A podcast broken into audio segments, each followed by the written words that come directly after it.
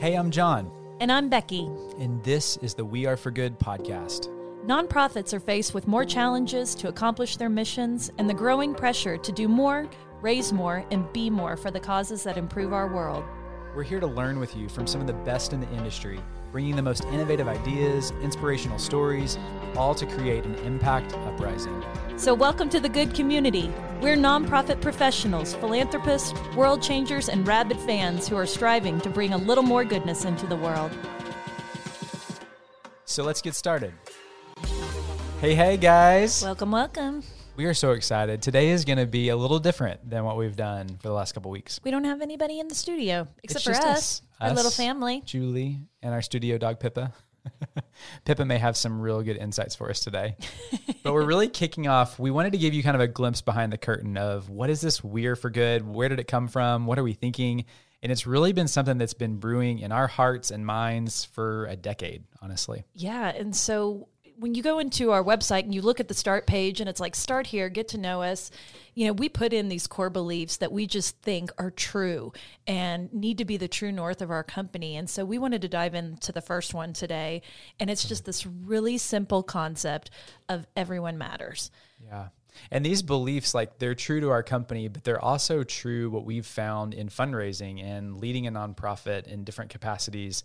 Of these are values and ethos of an organization that can really transform the way you fundraise. And so we just feel like as we unpack them, there's a lot of um, really great things that you can put into action right away. Yeah. And so I hope that as you're sort of listening to this, you do some self reflection on why am I here and what is my role? Not just necessarily, you know, at my nonprofit or if you're working for a for profit, but it's like, why am I in the space that I'm in? How do I affect this change? And it's not just about delivering the mission, it's about connecting to why you're there and how can you help someone see the nonprofit through your eyes, see their mission.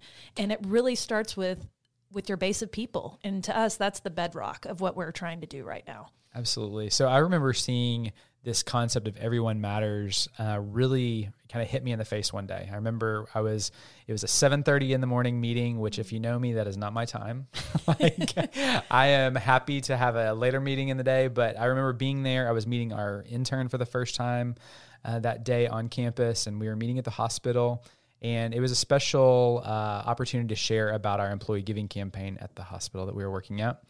And um, I love in-person presentations because you get a chance to connect emotionally with you know the folks that you're talking to, and you can look people in the eyes and all those good things. Especially before masks, you know, it's like you could actually see people's faces and reactions. Um, but I remember we went in, and this meeting was going to be with a room full of housekeepers. And if you know any housekeepers at the hospital, they're such a heartbeat. You know, they're mm-hmm. just, they love the place and they believe in the place and they're willing to do anything to take care of patients and their families. So I love getting to spend time with them. And we were following a presentation that morning that was really rolling out the vacuum cleaners that were coming to the system. I remember Oh thinking, "Oh my gosh, that's hilarious. oh my gosh, people are thinking about this of like, what Oreck are we going to pick this, you know, for the next decade? yes. and sitting there and just watching their engagement with that and knowing that we're about to go next and got up and started to unpack the campaign to this group and i remember thinking you know i always want to look around the room and find the people that are disengaged and kind of make it my personal goal to win their hearts Yes. you know and so that feels you so good. it does. And it's like, you know, you can do that through telling stories and through sharing examples. And I remember noticing somebody in the back that I just didn't feel like I could connect with. And I, she never really looked up. She was looking down at the table. And that's okay. You know, giving is not for everybody at every time. You never know what different people are going through at any given point. Um, but I noticed her. I remember noticing her during the presentation. So we did that. I feel like it went well. And we were, um, you know, collecting uh, the pledge cards after uh, the presentation, and several people made gifts, which was awesome. Um, but people scattered, and I was packing up my things, and I noticed that same lady that was sitting there during the presentation was still like looking pensively, like at her um, table. And it turns out she was looking at the campaign brochure that you know explained all the detail of the campaign, and we were really intent to share the project details so you could see exactly what your money was going to fund and all this. And I remember walking back there, and I was like, "Hey, how's it going?" And she said, "You know, I'm just really thinking about where and uh, how I want to make this gift because my mom had a stroke last year, and she came to this hospital, and they took the most amazing care of her." And I'm just so grateful that um, I'm just you know thinking about how I want to invest in this. Which is so interesting, knowing how unengaged or disengaged she was with you, right? but she was kind of in She's her own headspace, yeah, Yeah. about trying to understand. And so we talked and just kind of had a moment, you know, and I think I was having a gut check moment I'm like, man, you shouldn't judge a book by her cover. I mean, she was completely engaged when I thought she wasn't engaged, mm-hmm. right? And she, you know, we talked for a minute and she handed me her card and I didn't even look at, at it until we uh, left the room later that day. And turns out she made a payroll deduction gift of $25 a pay period, which if you think about it for a housekeeping staff that's probably making the most, you know, minimal on the sliding scale of pay, like that is a huge Huge gift. gift. a huge gift and some of the you know even executives in our organization weren't even giving at that level and i remember it it just did something within me that supported this idea of everybody matters but every truly we are not doing it just to solicit and raise major gifts. We're doing it to create movements. And that's the beauty of philanthropy is that you can stir hearts and you can stir minds.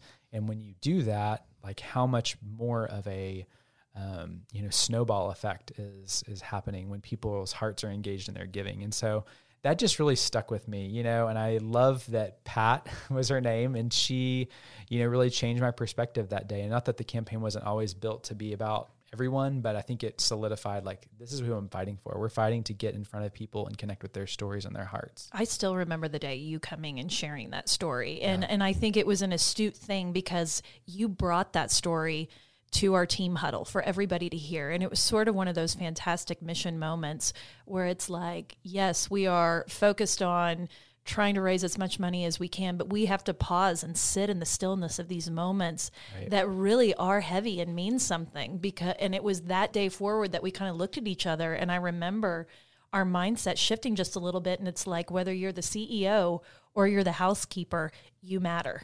You know, you 100%. matter at exactly the same level. And she received a level of stewardship, you know, that was consistent with the highest level of donor. And so, and what a gift to be able to come into that space and be healing, you know, for her um, in honor of her mother and to kind of pay that gift forward. I think it's just really a cool story. i love that i remember also when we were at osu i mean we get to meet so Oh many my amazing. You're going to bring up Lola, aren't you? okay i can't not bring up lola i love lola we tell the lola story Okay. See, I think one of the things people think about, and I would probably be this way too, is that when I think about Oklahoma State University, you're probably thinking about, you know, the crazy, colossal philanthropy of Boone Pickens. And there is a ton of that. And it is inspiring and it has changed the philanthropy game at OSU. But the story that I love the most is about Lola. And here you have a hundred and two year old woman who came um, from rural Oklahoma to this land grant institution, and she went to the Home Economics College. Like there was a college. I mean, we could talk about Let's in talk the about 1900s, like college. That's amazing. well, as a woman, truly, you could only come through the front door, you know, if you were going to be going to home ec or if you're going to education. And so she and her sister came from Woodward, Oklahoma, which is out kind of near the panhandle. And they go into home economics. They have such an incredible experience. They go back to Woodward. They teach basically home ec for their entire life. They never marry. They live together. They're best friends. And they decide, like in the 1970s, that they are going to pay forward the $150 scholarship that they got, um, you know, during the Great Depression when they attended. And they were going to pay it forward and try to set up these scholarships for these students. And so Lola and Lottie, the two greatest names Name ever, like the amount of say those are name alliteration in this story is crazy. Um, I mean, they started setting up these scholarships, and by the end, you know, 30 years later, they had given away almost $600,000. They had helped over 850 students. And I will always remember this quote that she gave to us because we drove out to her house. We took pictures, we interviewed her. We- I mean, she just felt like such a rock star. She was wearing like a blue robe. I Oh remember those pictures, right? She's like in her easy lounger, just like just looking so sweet. And she said, and I'm like, Lola, why did you do this? Why? How did you have the forethought? Because that was really an evolved level of thinking. And she said, a monument at my grave is not going to mean anything to me. These scholarships are our memorials. Oh, gosh. And I just thought, everybody matters, you know? Lola recognized this gift, $150, enabling her to go to college. She is able to spread that wisdom and that talent, you know, through generations of kids in her hometown. And then she just kept paying it forward. And it's like, these are the stories we want to celebrate. These are the kind of humans we want to encircle. This is the kind of humanity and, and com- compassion we want to embrace. And that is why we said this is going to be our anthem. This is going to be the ethos and the number one entry point for people coming into We Are for Good. Absolutely. We always want to feel empowered to press the pause button and stop and hear people's stories because that's where empathy begins and that's where um, movements really happen when you understand and appreciate everybody. So this is really this is a short podcast today, but I, that's the challenge for you. If we talk about, you know, at the end of all of our podcasts, what's your one good thing? We want you to look at your mission and look at your base with fresh eyes. Look at the people who are so intertwined in your mission because they have such an important voice and narrative to add to your mission um, I mean, we can say the same story over and over again, but someone else can have a completely different bent on how they view what we do and what we do. And so that's that would be our one good thing I think that we need to uh, give to everybody today. So I have a go. quote I want to share. If oh, that's okay. Julie, yes. this is Julie. Get in this house. About Julie. Get in Hi this guys. house. Yes. So my very, very, very favorite philanthropy quote is Danny Thomas, the founder of St. Jude Children's Research Hospital. Go St. Jude. Go St. Jude. Mm-hmm. And I heard this quote at my internship and it has stuck with me forever. He said, I would rather have a million people give me just a dollar than one give me a million. That way you have a million people involved. And I just feel like wow. mic drop. That's exactly what we're going Danny for. Danny Thomas, yep. you are such a good dude. Such a good dude. And what a what's some words to go out on today? Yes, and stay tuned because we have got a really special St. Jude discussion that's coming down the pike uh, soon in one of our episodes. Um, thanks for sharing that, Julie. I mean, I have a quote that I that's always stuck with me from one of my donors that I thought was so hilariously on point.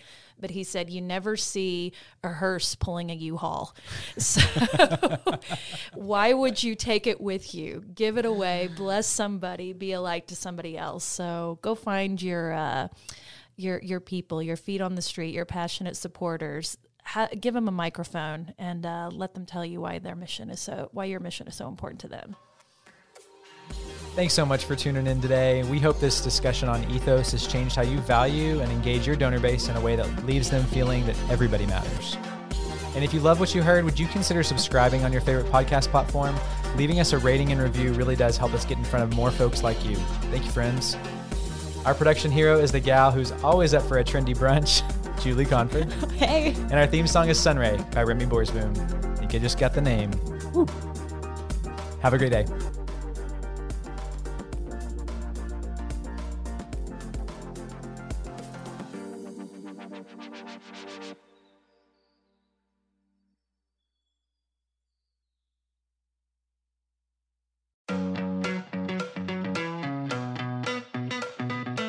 Rabid fans have always powered the We Are for Good podcast, but now Rabid fans can get even more goodness and access by joining Good Friends. It's our listener support community for the We Are for Good podcast.